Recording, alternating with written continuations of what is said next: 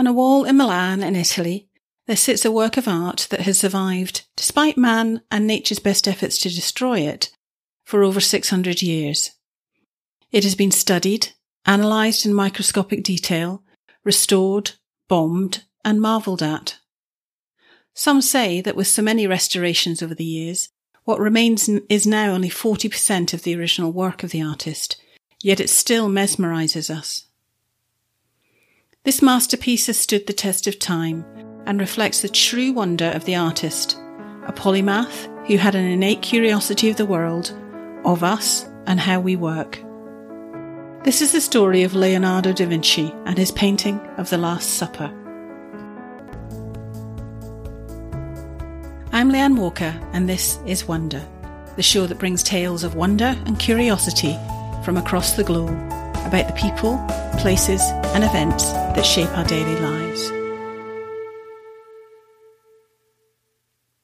Leonardo da Vinci was the epitome of the term Renaissance man he had an insatiable curiosity, supreme artistic talent, and a keen scientific mind, and he used that toward any topic that interested him. He would dissect it, improve upon it, and catalogue it for posterity.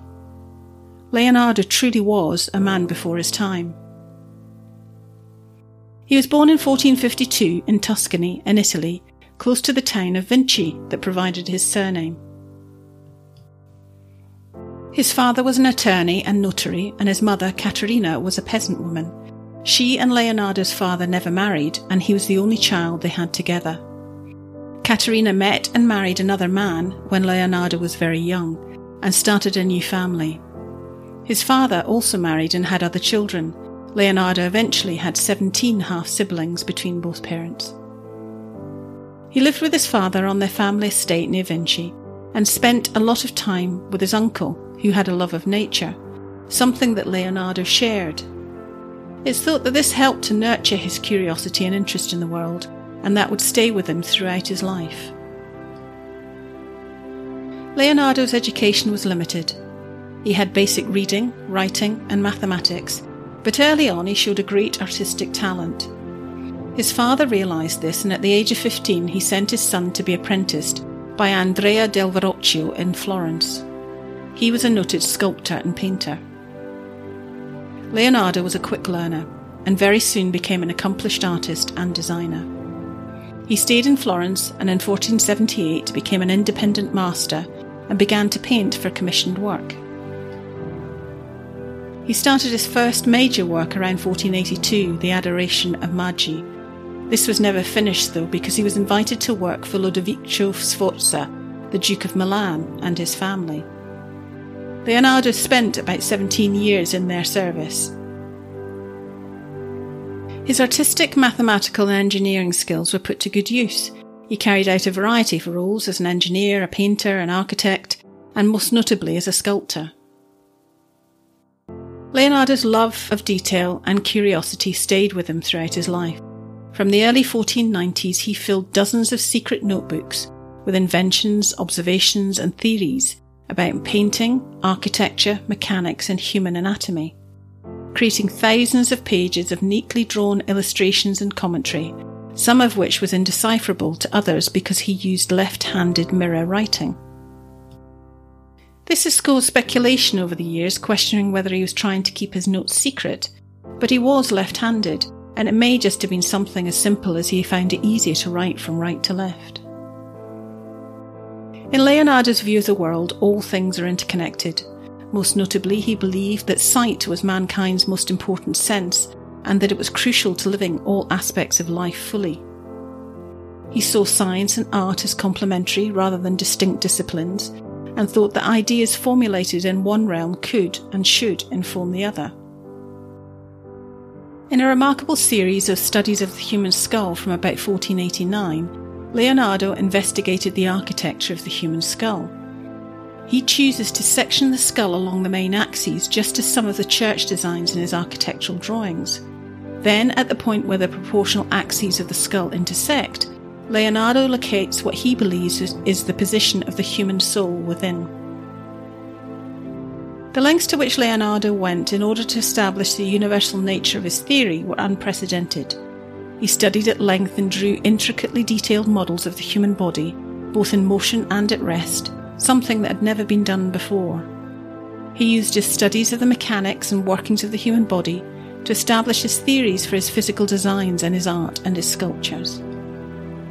His close studies of nature, mechanics, anatomy, physics, architecture, weaponry, and more enabled him to create accurate workable designs for machines such as the bicycle, a helicopter, submarine, and military tank, things that would not come to be for centuries. His surviving notebooks, which were often sheets of paper later gathered together and bound, include his technical drawings as well as quotes, prophecies, and musings. The notebooks, often referred to as Da Vinci's manuscripts and codices, are housed today in museum collections across the world after having been scattered after his death. Today, to the public, his work is best known through his visible art, including two paintings that remain among the world's most famous and admired Mona Lisa and The Last Supper.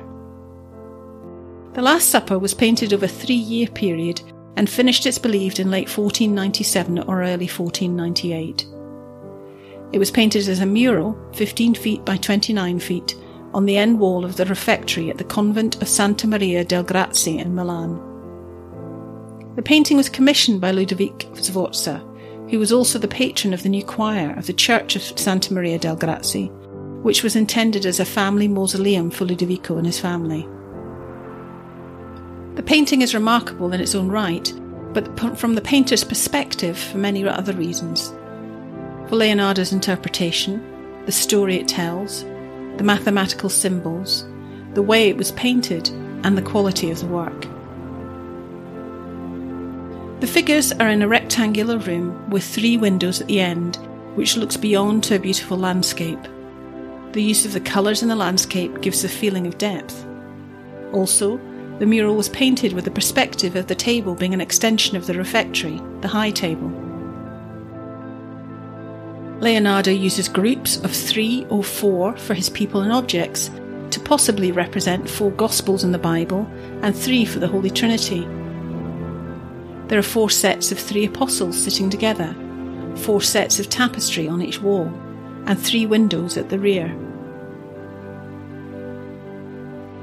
The painting represents the moments after Jesus has said to his disciples gathered around him, One of you will betray me. It shows how each of the apostles react according to his own personality. Jesus sits at the centre and his body forms a triangle, his hands outstretched, one towards the bowl, or is it the glass of wine, and the other to bread, possibly representing the Eucharist, the miraculous transformation of the bread and wine into the body and blood of Christ. The apostles are all sat alongside Jesus. To the far right, Bartholomew, James Minor, and Andrew, all three huddled together with looks of surprise on their faces. To the right of Jesus is Peter, John, and Judas. Peter holds a knife in his hand and leans towards Jesus, foreshadowing that Peter will sever the ear of a soldier as he attempts to protect Christ from arrest. John, young and beautiful, is seeming to swoon. And Judas is depicted in shadow and smaller than the rest of the apostles. He is holding a bag in his right hand thought to contain the thirty pieces of silver that he had been given to kill Christ, and the other hand moving toward the bowl, which he pulls away. Just as Christ says, He that dippeth his hand with me in the dish, the same shall betray me. Matthew 26. In all other paintings of the Last Supper, Judas is painted separate from the main group and without a halo. Here, Leonardo brings him in front and centre but identifies him as the culprit with the symbolism mentioned above, and no one at the table has a halo. Next group left of Jesus is Thomas, James Major, and Philip. James, with his arms outstretched, shock as if distancing himself from the claims. Thomas is upset, and Philip leans in for an explanation. On the far left are Matthew, Thaddeus, and Simon. The first two are leaning towards Simon, seeking an explanation from him, Matthew suggesting he has no idea of what has just been said. In the centre is Jesus, serene and resigned, head tilting slightly to the left and looking down. Leonardo has drawn the image using what was recognised as the Renaissance single point linear perspective. the architectural detail in the ceiling and the angles of the walls converge to a vanishing central point, and that point is the head of Jesus. This moment allows Leonardo to look further at each individual apostle, allowing an understanding of the psychology and feeling of the moment to be portrayed in a way that had never been done before. This sets him and his work apart. Leonardo also decided to move away from the painting materials of the time by choosing not to use fresco, Italian for fresh, which was paint applied to a fresh surface of lime laid plaster. He chose instead to cover the wall with a double layer of dried plaster, to which he added an undercoat of lead white to enhance the brightness of the oil and tempera that was applied on top. It's thought he did this because he felt he may need to make changes as he went along, which may have been more difficult had the wall been wet. Sadly, his choice here proved the painting's undoing. It began to deteriorate almost immediately, and over the centuries has undergone many restorations. In the past 600 years, the painting's condition has been seriously compromised by its location, the materials, the techniques used, humidity, dust, and poor restoration efforts. Also, two major problems arose in the 19th and 20th centuries because of war. In the early 19th century, the refectory was occupied by Napoleon's army. It's believed that they stabled their horses there, and it's suggested that they threw bricks at the heads of the apostles, though this may be apocryphal. More surprisingly, there was a bomb attack during World War II. In August 1943, the Allies launched a massive bombing campaign on Milan and its outskirts. Numerous buildings and many important local monuments were destroyed. Over 700 people lost their lives, and the city took a long time to recover from the damage. One of the buildings badly affected was the Santa Maria del Grazie. The mural wall had been protected by sandbags and mattresses, and when the bombing came, this proved invaluable. Major parts of the building were demolished, but the refectory with the mural remained standing. For many months, it was open to the elements, only covered by a tarpaulin, until the refectory could be rebuilt.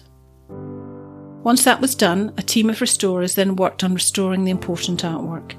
It's understood that they covered the painting with a layer of shellac, a resin, to protect it from further moisture damage and flaking. They then started to remove debris and peel back various previous restoration works to reveal what they believed to be Leonardo's original brushstrokes. However, in 1977, it was arranged for another major restoration of the painting to be undertaken to reveal the true painting beneath the layers of oil, resin, and previous restorative work. This was a combined government and commercial project and took 20 years to complete. The work was painstaking and meticulous, using microscopes and surgical tools, working on it centimetre by centimetre. The finished work was finally unveiled in 1999. Despite all of that, it's believed that Leonardo's original work can only be seen in about 40% of the painting, and it's clear that the original work will never be seen again. Some feel the finished work's not representative of the original and has taken away the vibrancy of the painting but the restorer, a respected practitioner, believes it's as close to how Leonardo would want us to see it. The painting is now kept in a climate controlled environment with limited public viewings and only then as small escorted groups for 15 minutes at a time. When Milan was invaded by the French in 1499 and the Sforza family fled, Leonardo escaped as well, possibly first to Venice and then to Florence. There, he painted a series of portraits that included La Gioconda, a 21 by 31 inch work that's best known today as Mona Lisa. Painted between approximately 1503 and 1506, the woman depicted has been the subject of speculation for centuries. Today, the portrait, the only Da Vinci portrait from this period that survives, is housed at the Louvre Museum in Paris, in France, where it attracts millions of visitors every year. Around 1506, Da Vinci returned to Milan along with a group of his students and disciples. Da Vinci spent seven years in Milan, followed by three more in Rome. He left Italy for good in 1516 when French ruler Francis I generously offered him the title of Premier Painter and Engineer and Architect to the king, which afforded him the opportunity to paint and draw at his leisure, while living in a country manor house, the Chateau of Cloux near Amboise in France. He died there three years later in 1519 at the age of 67 and was buried nearby in the palace church of San Florentin. He left behind hundreds of documents and codices that were passed to one of his friends in his estate. Their family sold these off in later years and they're now scattered in collections and sadly many lost. The French Revolution nearly obliterated the church, and its remains were demolished in the early 1800s, making it impossible to identify where Leonardo's exact gravesite is. Leonardo da Vinci was quite simply a genius. He started life as a curious boy, eager to learn and with a thirst for life, an understanding of how everything worked. He expressed himself primarily in art, but equally would have excelled in engineering and science. What a wonderful legacy he gave us. He was, wrote Sigmund Freud many years later, like a man who awoke too early in the darkness while the others were all still asleep. Thanks for listening. For more information, links, and sources, visit www.injustoneday.com forward slash The Last Supper. Keep in touch via social media or email hello at injustoneday.com.